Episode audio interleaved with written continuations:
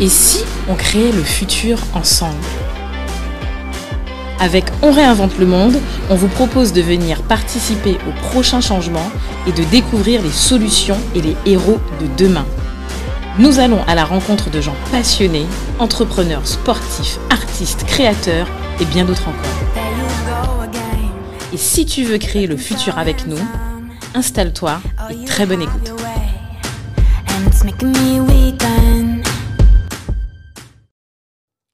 Salut Do, Salut Cédric. bienvenue pour un nouvel épisode de On réinvente le monde. Yes. Alors Do, aujourd'hui, encore une fois, comme on me disait, euh, n'oubliez pas, Oui. on est un période estivale. Donc là, on, on a décidé en fait de, de parler de différentes thématiques euh, pour qu'on ait vos avis, vos opinions. Et là, aujourd'hui, Do, on va parler de quoi? La- L'autosuffisance euh, alimentaire. Alimentaire. Yes. Mais pourquoi tu as envie de parler de ça, Do Je comprends pas. Parce que je, je pensais, qu'en- je pensais qu'aux qu'aux Antilles, Déjà, euh, on- on- ben, tout ce qu'on mangeait, en fait, était sur place. Pourquoi tu veux parler de oui, mais on n'a jamais suffisamment trop. On aime bien manger. Et puis, enfin, surtout, on, aime manger bien. Ah. C'est surtout ça. Tu, Ben. as, tu as effectivement... euh, tu as effectivement les supermarchés, etc. Mais est-ce qu'on produit ch- chacun euh, Je te dis pas, chacun devrait euh, nourrir toute la toute l'île. Mais est-ce que chacun on produit quelque chose pour soi? Alors, je vais te faire euh, rigoler tout de suite. Alors, Oui. les pays en fait qui ont, le, qui ont les plus forts taux d'autosuffisance alimentaire, d'accord? Le Brésil L'Argentine, Ok, l'Uruguay en numéro 2, ok. l'Australie en numéro 3, Ouais. l'Ukraine, Nouvelle-Zélande, Canada, Bulgarie, Hongrie, Hongrie, Lituanie et Malaisie en deuxième position. Et les pays qui ont les plus faibles taux d'autosuffisance alimentaire, Ouais. la Norvège, la Belgique, Haïti, Oui, Haïti, d'accord. la. Somalie. République dominicaine, Zimbabwe, Arménie, Pays-Bas, Panama, Syrie. D'accord. Donc, tu vois. Comment en euh, Norvège, ils n'ont pas du poisson là? C'est quoi cette histoire? Ben, je pense qu'ils doivent manger que du poisson alors. Mais en tout cas, voilà, c'est ça qui est intéressant. Et, et je pense que. Alors, j'ai pas. J'ai pas retrouvé en fait le, le taux de la France, mais en tout cas, Ouais. ce qui est intéressant, c'est que je pense que déjà pour nous euh, qui sommes aux Antilles, euh, je pense que si on devait mettre le classement dans Mhm. l'autosuffisance alimentaire, on serait, on, serait, on serait dans le bas du, dans le bas du ouais, classement. effectivement. Parce qu'on soit d'accord, en fait, Guadeloupe, Martinique ou Guyane, enfin Guyane, je ne sais pas si c'est complètement vrai, mais euh, on, a, on a en fait euh, quali- quasiment en fait allez, euh, 90% des, des, des- des aliments qui sont euh, importés, importés. En fait de l'Hexagone et d'ailleurs et qui sont arrivés sur le territoire. Donc euh, d'ailleurs, on voit bien dès lors qu'on bloque en fait le port, euh, les magasins ne sont plus alimentés. Alors attention, je pense que ça c'est important que je le dise en fait. Mhm. Je dis des magasins, comme si en fait on, on était obligé d'aller consommer dans les magasins. C'est bien parce qu'en fait on a acquis des habitudes alimentaires. Ouais. Enfin, on a acquis. On a avec le temps. D'ailleurs, on l'a vu durant le confinement, on va souvent au magasin lors qu'il n'y a pas euh, d'éléments. Enfin, on est en panique. Enfin bref. enfin, tu On vois, va bourrer le chariot, Ouais, voilà. bourrer le caddie. Dis les choses. Alors, on avait aussi avant une casquette de numéro en champagne. Je sais pas si tu te rappelles. Ah oui, Et je pense que je sais plus qui m'a dit ça, quelqu'un qui m'a dit ouais euh, top parce que maintenant la champagne c'est terminé.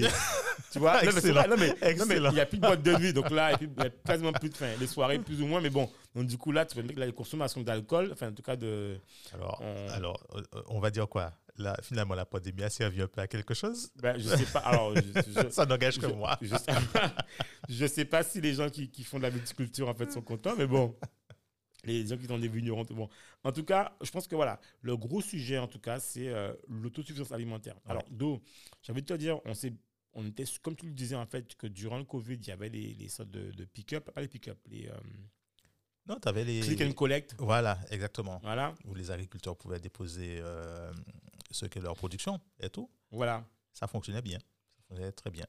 et, et du coup depuis alors qu'est-ce qui s'est Eh passé? ben, depuis, j'ai pas compris ce qui s'est passé. Euh, parce que c'est même en France hein, que ça se passe. Euh, C'est-à-dire que on est retourné au supermarché, comme si de rien n'était.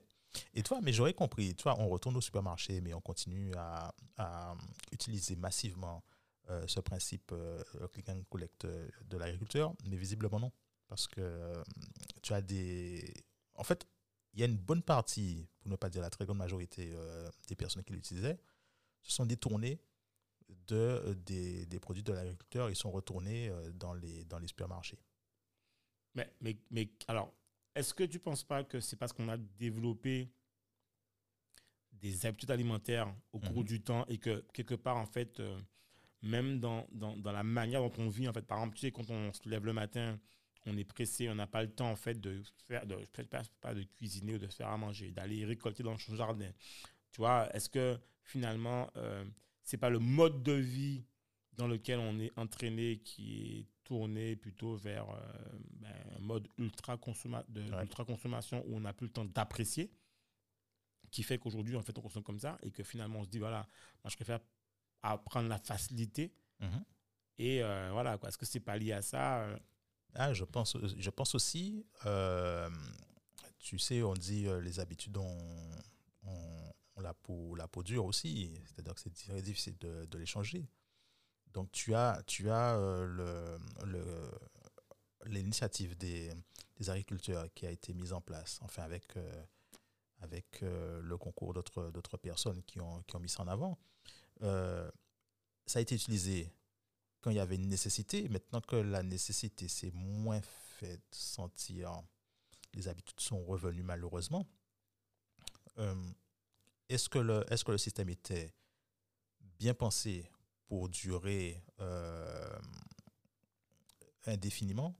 Ça, il faudrait voir ça. Parce que si ça s'est arrêté, euh, enfin, si au, du moins ça a pris euh, moins d'intérêt chez les gens, est-ce qu'il n'y a pas quelque chose à changer jusqu'à trouver la bonne équation qui va faire qu'on va tous retourner consommer massivement euh, dans les mains de l'agriculteur Alors, bonne question. Parce que regarde, est-ce que finalement, tu ne penses pas que euh, les problématiques liées au, au, au- chlordécone, Oui.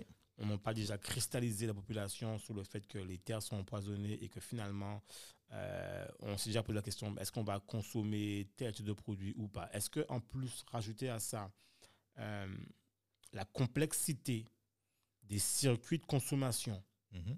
Actuelle où on n'avait pas l'habitude de faire, de, il n'y avait pas cette relation, euh, il faut le dire, il n'y avait pas cette relation agriculteur-client final.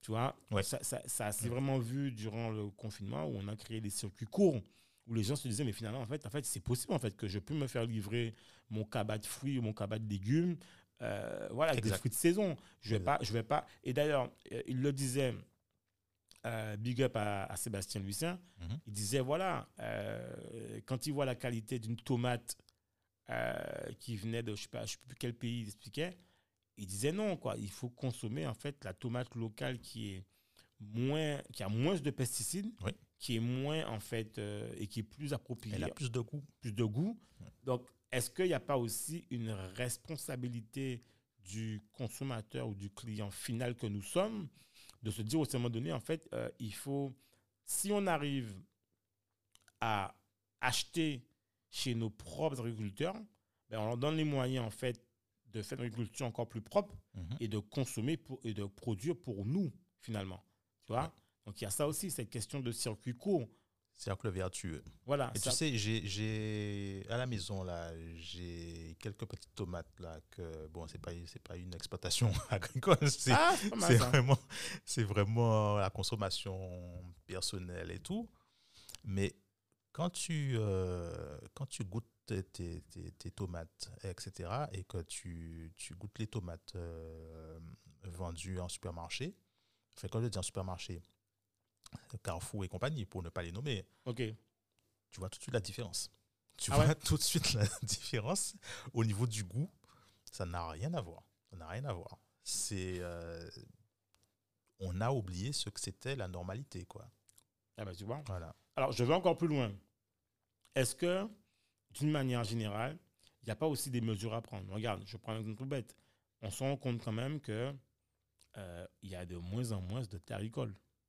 La réalité. Donc, est-ce que finalement, euh, on verra bien, aujourd'hui, on urbanise de plus en plus. Il y a l'urbanisme qui prend la place. On construit de plus en plus. Donc, il faut forcément prendre ben, des Ah, il terrains. y a Donc, chaque problématique, il y a une solution à, à, à ça. Ben voilà, est-ce qu'il ne faut pas densifier l'urbanisation? Le- Enfin, est-ce qu'il ne faut pas en fait euh, réguler l'urbanisation pour en fait. euh, ou, ou par exemple, je vais encore plus loin. Paris, par exemple, à Paris, Mhm. Euh, ils ont dans les villes maintenant, tu as des, cultures qui sont euh, en hauteur ou qui sont, Oui. tu vois. euh, bref, on n'en est pas là, nous, en tout cas. On n'a pas besoin de ça. Mais, ce- ce- mais tu pour- on, pourrait, on pourrait avoir quelque chose sur ce, sens- sur, euh, ce, ce- ce point-là. C'est-à-dire que tu vas sur Pointe-à-Pitre, par exemple, tu sais, tu as les trottoirs où tu as des arbres qui sont, qui sont plantés, etc. Mais pourquoi tu ne pourrais pas avoir, par exemple, des arbres fruitiers? Euh, Tu aurais des bacs dans la rue où tu aurais des, des légumes qui poussent, etc. Un, ça te permet de verdir la, la, la commune. Deux, ça te permet d'avoir aussi de quoi consommer. Effectivement. Et si ce- tu, prends, Mais- tu prends ça que pour la commune de Pointe-à-Pitre, mais imagine Paris qui aurait ça. C'est Au lieu d'avoir au lieu d'avoir des villes en- uniquement en béton, etc., tu aurais, tu prends, tu- on revient sur Pointe-à-Pitre, tu aurais des bâtiments euh, verts avec des murs euh, euh, végétalisés, etc., où tu aurais, bon, pas trop non plus, parce que si tu dois grimper au quatrième étage pour, euh, pour prendre ton, ton poivron, etc., ça va être compliqué, mais Bien sûr. tu pourras avoir sous le toit, même la toiture, tu pourras avoir des, des, des choses à cultiver, etc., que tu, peux, tu, tu pourrais récupérer, enfin, au moins les gens de l'immeuble pourraient récupérer, pourraient consommer. Et puis au pied de, de, de chaque, de chaque maison, de chaque immeuble, etc., tu pourras avoir des bacs où tu cultives euh, des, des ignames, euh, voilà, des, des trucs Ouais, comme ça, ouais. des pommes de terre, etc. etc. Alors, moi, j'ai une question à te poser, en fait. Putain, c'était une idée assez intéressante.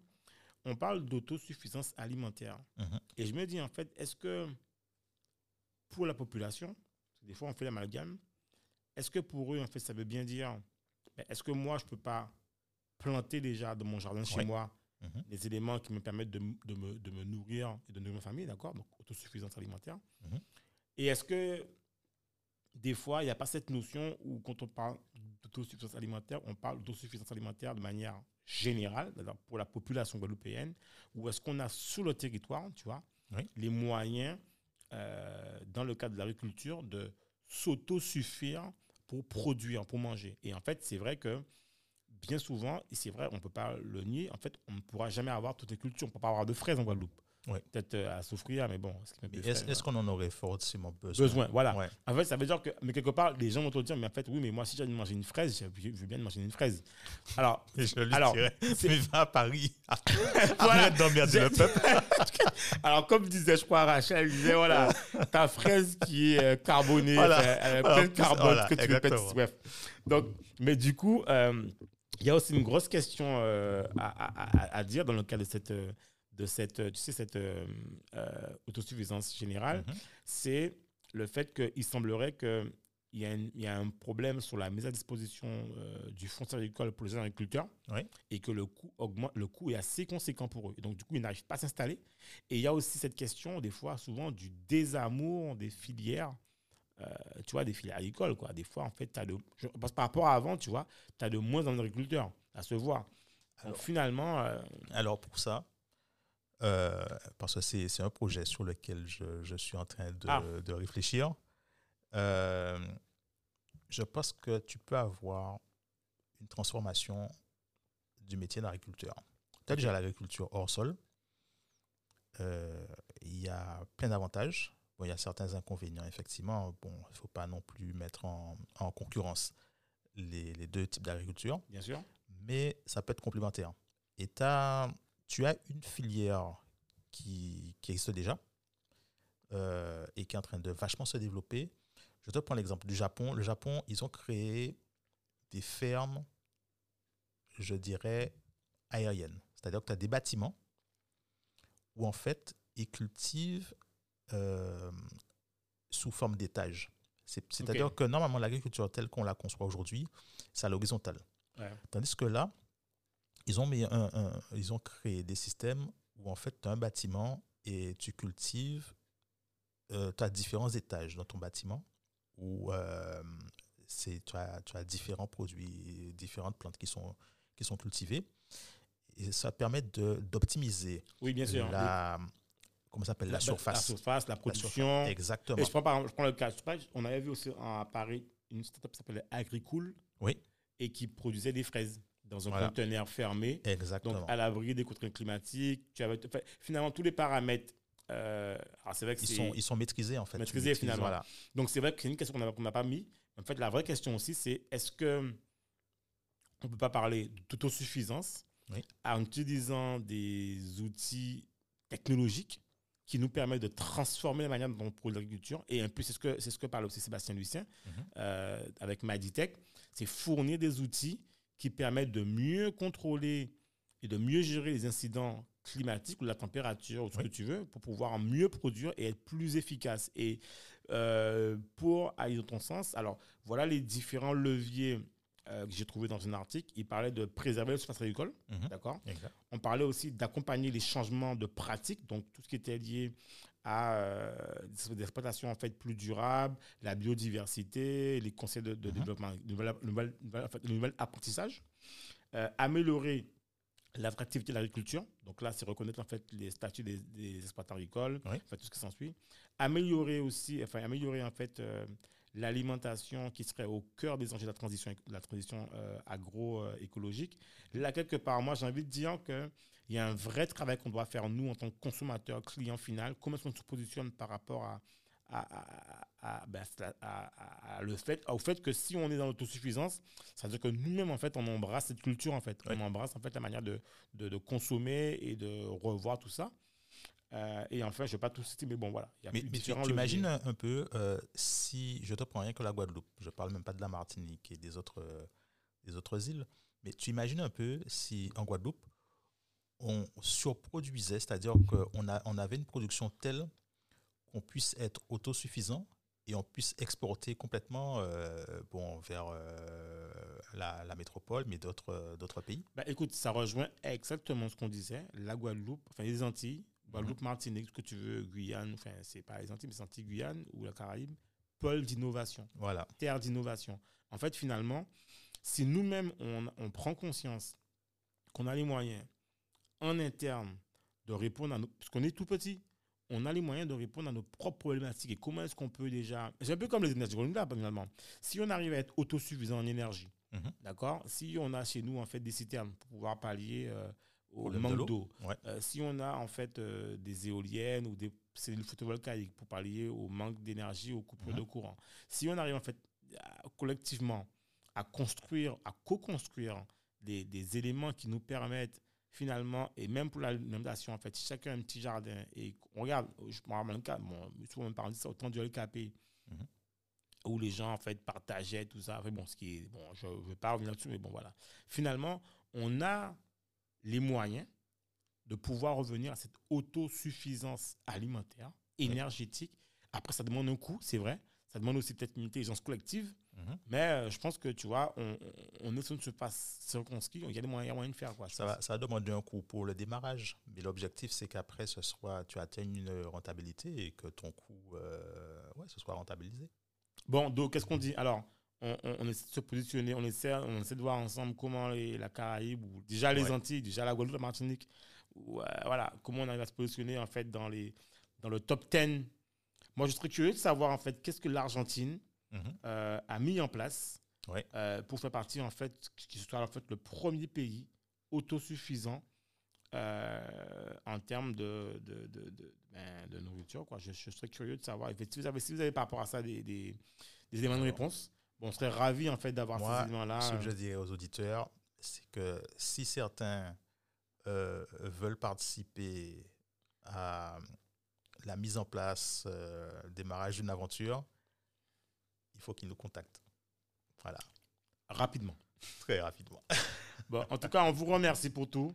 Encore une fois, n'hésitez pas en fait à, ben, à nous faire vos retours, à nous partager aussi euh, comment vous, vous pensez en fait. Alors oui, il y a un truc qui a été mis en place qu'on n'a pas parlé, c'est des PAT, c'est des projets d'autosuffisance alimentaire. Et d'ailleurs, je Oui. crois qu'il y a eu, euh, alors il y a eu les communes côté et je crois qu'il y a deux personnes en Guadeloupe, c'est je crois le projet Typo Pays Oui. de, de, de, C'est Rachel. de Rachel, et il y a aussi euh, Voilà. qui a été lauréat, euh, que, que nous on connaît et qu'on a reçu personnellement. Donc voilà, c'est une petite dédicace à eux.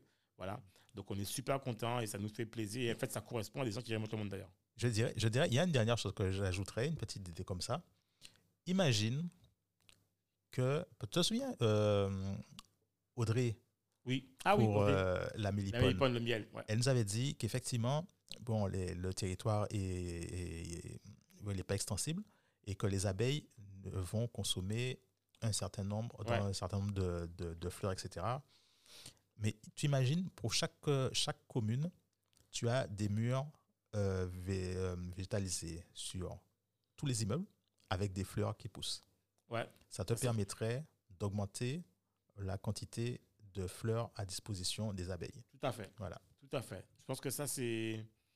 Je pense que c'est le mot de la fin. Et c'est une très bonne réflexion euh, qu'on laissera aux auditeurs. Voilà. Voilà. Ok, parfait. En tout cas, vous nous ferez vos retours et on vous remercie encore. Do, Merci encore. Cédric, à la à prochaine. la prochaine. Bye bye. Bye Merci de nous avoir écoutés jusqu'au bout.